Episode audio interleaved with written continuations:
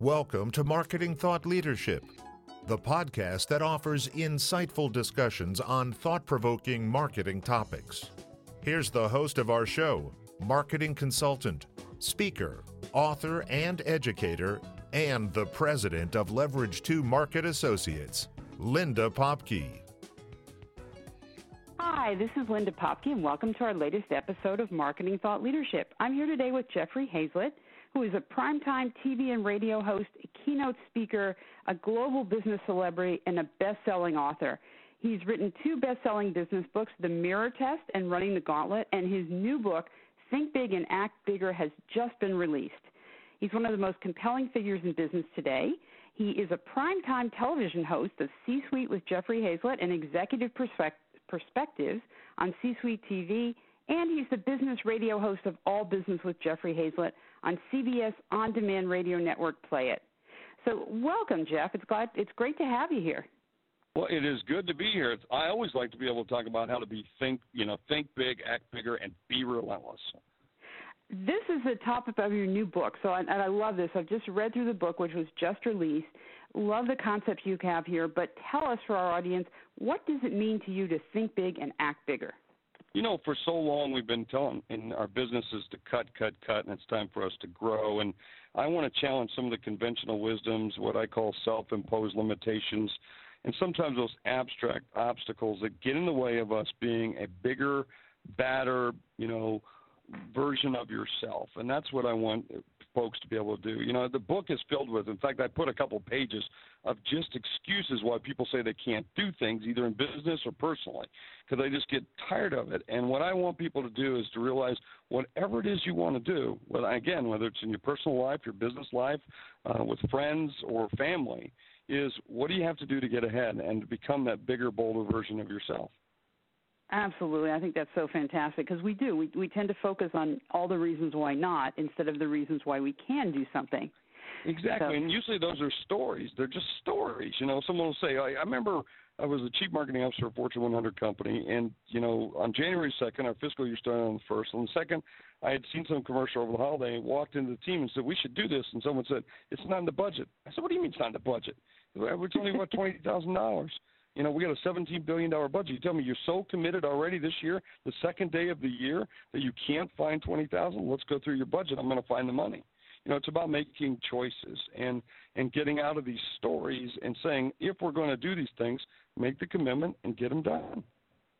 You're absolutely right. Absolutely right. And and we start too much with saying again what we can't do. You talk in the book about determining your conditions of satisfaction. So what are the questions people should ask themselves when they're starting a business or they're starting a new project? How do we get ourselves in the right mindset and ask the right questions? Yeah, this is one of the core tenets of uh, being bigger, you know, and acting bigger is what is it you want? You know, I, for my own self, my own personal condition satisfaction, then you should have them for your business. Those, you know, not goals, not, you know, uh, forecast, but your real promises. What's your promise? What's your promise to yourself? You know, for me, I have three. I want to build wealth for my family. I want to be able to have fun and I want to learn something, you know, make it interesting. And if I don't have those things, I'm not really too interested in either working with the person or, you know, having them on my staff or taking on a new client. So, or working in that job or working, you know, in that business. And so those are my personal satisfactions. So I think it's important for you to really sit down and, and lay it out. You know, how much money do I want to take out of the business? Where, where, where do I want to be in five years? Where do I want to be next year? What kind of level of, you know, of comfort do I want to have? You know, how long am I willing to try this until I decide it, it won't work? You know, all those little questions I think you have to lay out, you know, well ahead of time and and some of it might be I don't even know what those questions are, but to sit down on a regular basis and just say, what are my conditions of satisfaction, and am I getting where I want to go? I think this is so important because so often we just want to go out and run and execute, just go out and do something. And it seems to be easier to do that than it is to stop and take the time to say, are we executing against the right things? Because we could spend a lot of time doing something and not be satisfied because you haven't established those conditions and, and know what it is you want. So it seems to me that you are very clear on that, and, and because you're clear on that, you know immediately whether you want to take something on or whether you want to go a different path. Absolutely, and it puts you, you know, and then apply it to that filter so that you can say, no, not interested, you know. And and like, give a good example in the book. I love telling stories, and you know, my wife and daughter when they said, "Where do you want to go?" and I said, "Hey, T Steakhouse," which is usually the answer I want. And they right. go, "You didn't even think of any other choices." And I said, "Yes, I did." In that millisecond of time, I realized well, all the places I weighed them all, and that's where I really want to go. And they, and they said, "Well, you need to think about it longer." I said, "Okay." So then there was like silence for 10 seconds, you know, and then I said, "Nope, still want to go there." Are you satisfied? You know, so it's being clear about what you want, and if it's what you want, you know, then convey it and speak it, and then and then act in it. You know, and and I think that's what you have to do. You have to own it as a as a business owner, as a business leader, as a C-suite executive, or just being a really great person. You have to own it and own your own story. Absolutely, absolutely. Now I love you. You talk about something called the Caitlin Rule in the book, which is just a wonderful story. So I'm wondering if you can share that story with us about empowering employees to do the right thing and and not get in their own way. It's really it's one it's one of the first stories in the book. It's one of my favorite stories, period. And I'm telling that to audiences all over the country these days in keynotes. And and and I'll tell it here is and a young employee who's just came to work for us. Name was Caitlin, um, potential superstar. That's why we hired her. Our business is called Tall Grass. If you want to run with the big dogs, you got to learn to pee in the tall grass. And we were about to leave about in about five or six minutes to go to meet with a client that we're going to take his company public. We took three companies public last year. Was, was one of the things that we helped to do, raise their profile and you know and, and build up um, some demand around their business. And she stopped and said to me before we left, Jeff, should we take color copies to the meeting? And I said, Well, when you're new here, so you really don't know all the rules, so let me give you this rule. And I said, I just make I'm making up right now, but this is a new rule. I said, you only get to ask me 21 questions. You can ask me about the meaning of life. You can ask me is the A train the best train to take across town. You can ask me where the best Italian restaurant is in New York City. Is this one of your 21 questions? And she said, I don't think so. I said, good career move, because if I have to answer that, what do I need you for? And so it wasn't to be harsh, it wasn't to be mean. And I know some people were thinking that or listening right now saying, geez, that's kind of really direct. Well, yeah, See, I'm setting conditions of satisfaction. I turned to her and I said, Look, Caitlin, I said, I, I'm, I, tall grass means we're big dogs. You're a big dog. I hired you because you're going to be a superstar in this business. You're going to have my job. You're going to be sitting in this seat, having this conversation with somebody else. And I expect you to take care of these things for me and to do the things that we need to do to be successful. And you don't have to ask for permission. You don't have to ask, you know, do we need to take color copies? You know the answer to that question. I said, by the way, let me ask you this question. Do you have time to make them? And she said, no. I said, never ask me a question like that again.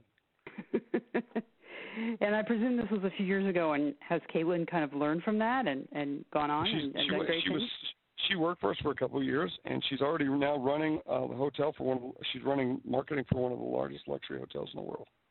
There she. So, there you go. She learned, and she never so, asked so a question like that again. Exactly. So proud of her. Love her. Love what she's doing. You know, because you know, not everyone's cut out to stay with you. That's just the nature of the game and the business that I'm in, in marketing typically, in public relations, social media, the work that we do for clients. You know, we we we train people, and they some of them stay, some of them go, which is awesome. Because even when they go, they become evangelists for you, which is awesome. Absolutely. Yeah. Now, you talk a lot about passion, and we've seen passion be good for business, we've seen it be bad for business. What's your feeling about it? Because we've certainly seen people make mistakes when they're passionate, yet on the other hand, can we succeed in business without having some passion in, in our lives? Well, you've got to have the passion, because it's sometimes it's the only thing you can live on. Because when you're not paying yourself some days, um, you need to be able to at least have that passion. But you can't let passion blind you, because passion alone will just lead you to make bad decisions. So you have to stay grounded, and that's one of the key things to be able to have those grounding points or have people in your organization to help ground you from time to time to be able to say, is it realistic? Again, let's get back to those conditions of satisfaction. Having great conditions of satisfaction, something in which you can measure your, your success against, will give you that opportunity to make sure that you don't let your passion blind you. You know, okay. we all think our children are, you know, we all think our children are good looking, and they're not all good looking. They're not all the smartest. You know, they're not all the brightest, but yet they still have something to contribute. And just like your business, you can be blinded to all that, and you have to be careful not to do that. It's important. So, talk a little bit about passion. And, and Jeff, I'm going to be honest here with you. People have sometimes called you a little bit pig-headed and irrational. uh, and you're following your passion. You've got these conditions down. You say that doesn't bother you. No, uh, absolutely fact, not. You should be. You should be a little big-headed, and you okay, should be a little rational. Well, you know, at first I thought when I first heard someone, say, I actually heard an executive. I was filming a television show in San Diego with a company called Life Technology, which just, re, you know, about a year and a half ago sold for about 13 billion, 14 billion dollar. And I was with the CEO, and he was speaking to a Harvard um, alumni class of the MBAs. And he put up a slide, and I was there in the room filming um, because we wanted some B-roll, uh, some background, and and we like to film, you know, things that are going on. And he put up a slide that said sometimes leaders need to be irrational. I thought, what? Are you nuts? Are you crazy? In fact, I wrote it down and I underlined it, exclamation point. You know, like I'm going to drill him when I see him in the interview. I'm going to get to him. How can you be irrational? You're a publicly traded company. You're a biotech company. If anything, you've got to be the most rational. You know. And then he said, sometimes we have to tell our employees and people that we're going to go from point A to point B.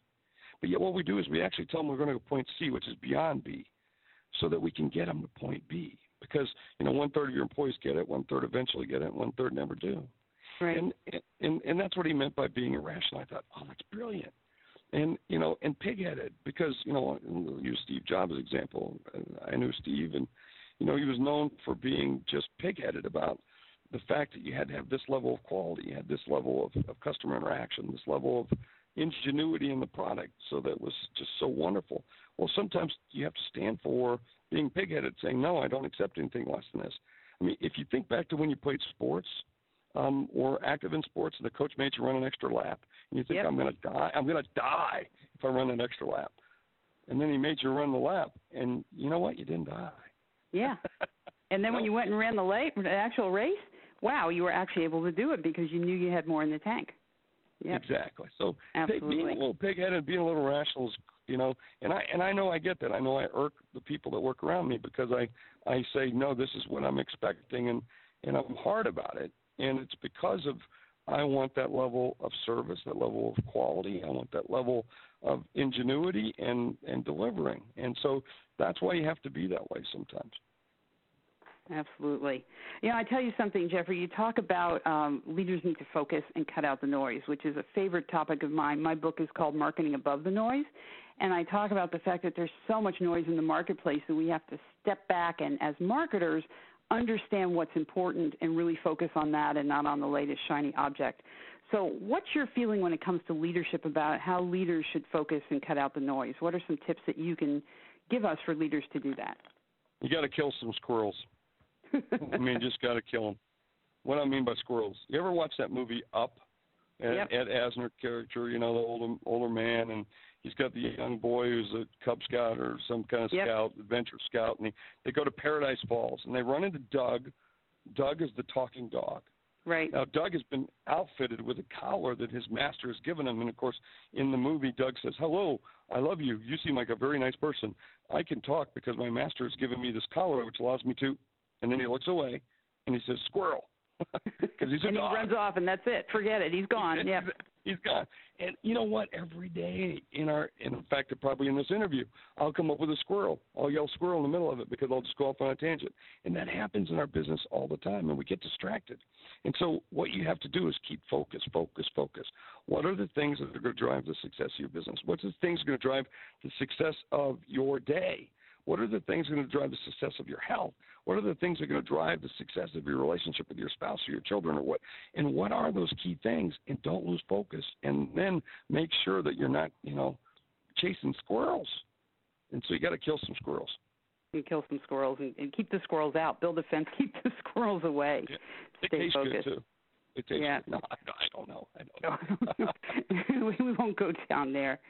Um, so you talk about. You also talk about a company cadence. And Yeah. you say the cadence has to reflect what's important to you. So, talk a little bit about that because I think that's, that's a really important concept in your book.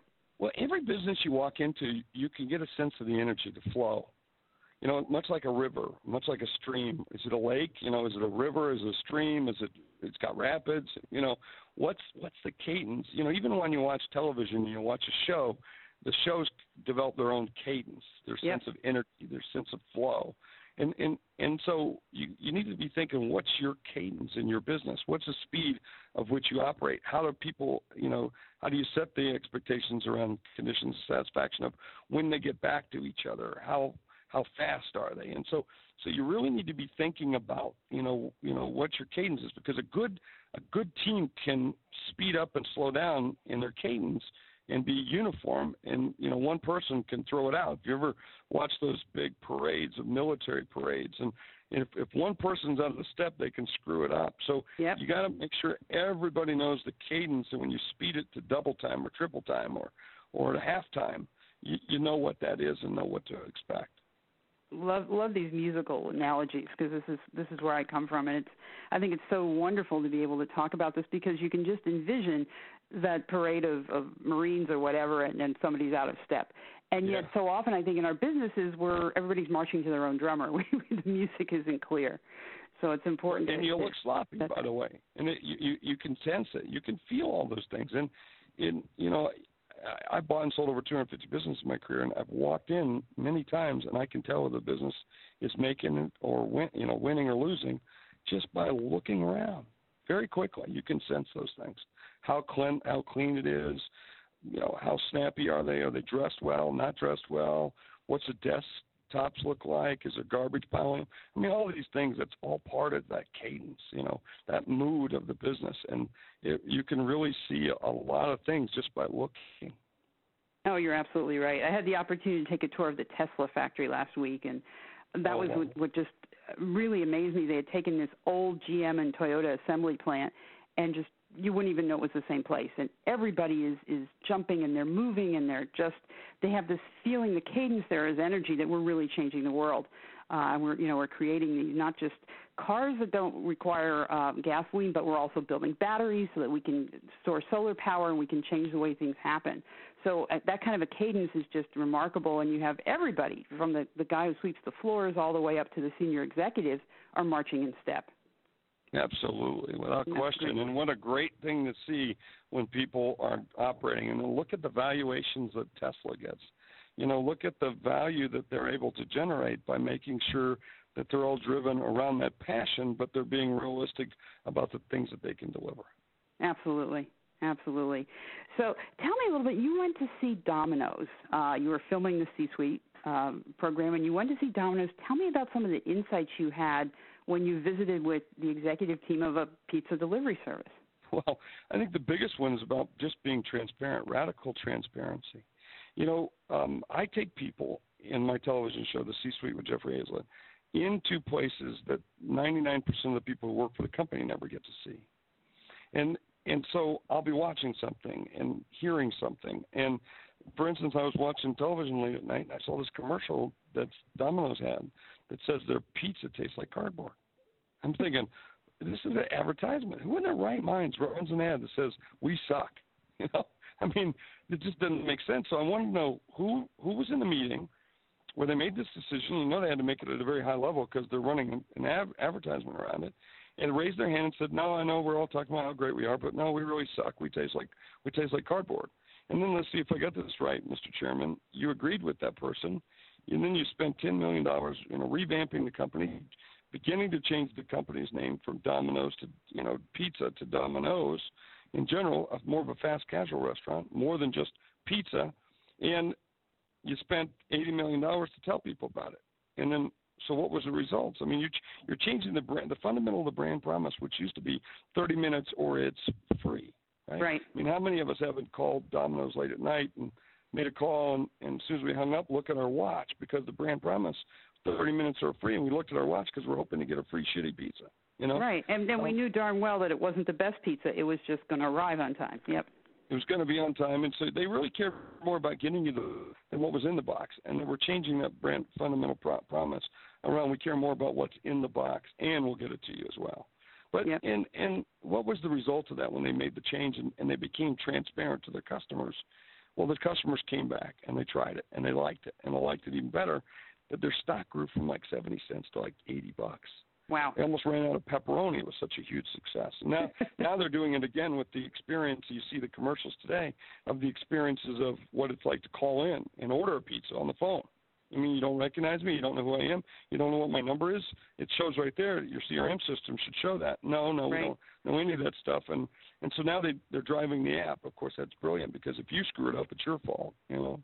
And then right, it right. takes a you know it takes about a dollar probably out of the cost of having to handle that order because it's all automated. So yep, just exactly phenomenal, phenomenal. Fantastic. That's thinking that's thinking big and acting bigger right there. Absolutely. So I love this, and we could go on talking forever, but uh, I know we need to cut this off. I want to ask you one last question. Tell me about the servant mentality and, and how does that relate? Because it, I, I love the idea about focusing more on service, but how do you see that in terms of becoming a better leader? Well, I think you need to lead by example, and so can you, how do you serve others? And so one of the examples I use is how I clean the bathrooms. I was actually in there this morning doing that before everybody got in. I got in the office early in the morning and wasn't quite up to the expectations that I that I'd like to see. So I make sure that I clean it up and make sure that it looks nice and is it's, it's stocked and those kinds of things. And someone say, "Well, Josh, you're the CEO of the company." Well, if I'm taking care of those details and people see me doing that, then I guess you're not going to bitch or moan when I ask you to clean your desk or to do some other things or to take care of, you know, the the running of the business or better yet, serving the customer in the same kind of servant mentality. And that's just something I've always believed, and I think it's something that we should to take to heart that we have a responsibility to the people that work with us and the people that work for us and the people that we're serving, and that's our customers. Absolutely, I love that.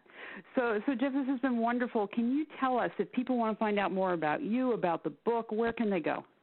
Oh, oh it's so easy. All you got to do is look at Hayzlett, H A Y Z L E T T dot com, or you could go to Think Big Tour, and you can find us on Amazon, Barnes Noble. By the way, Barnes Noble right now, if you buy a Nook, they give you the book for free along with uh, John Grisham and a couple of other books that you can get for free with the purchase of a Nook, a brand new Galaxy T2. Um, and then you can independent bookstores. You can buy an independent bookstores. Don't forget there as well. Uh, you can find Think Big, Act Bigger. In fact, right now I've been traveling to the airports, and it's in every single airport, front and center. It's a bestseller. That's wonderful. That's great. And the book's only been out three days. That's fantastic. It's already gone to a second printing, and we're pretty excited. That's great. That's fantastic. We've been here with Jeff Hayzlett. As I mentioned, he is a, a radio host, TV host, keynote speaker, global business celebrity, and the best-selling author with his third best-selling book that's just taken off. So thank you, Jeff, for being here with us today. Thank you.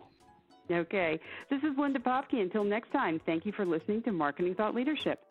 We hope you enjoyed this edition of Marketing Thought Leadership, brought to you by Leverage 2 Market Associates. If you'd like to find out how powerful marketing results can transform your organization, contact us at www.leverage2market.com.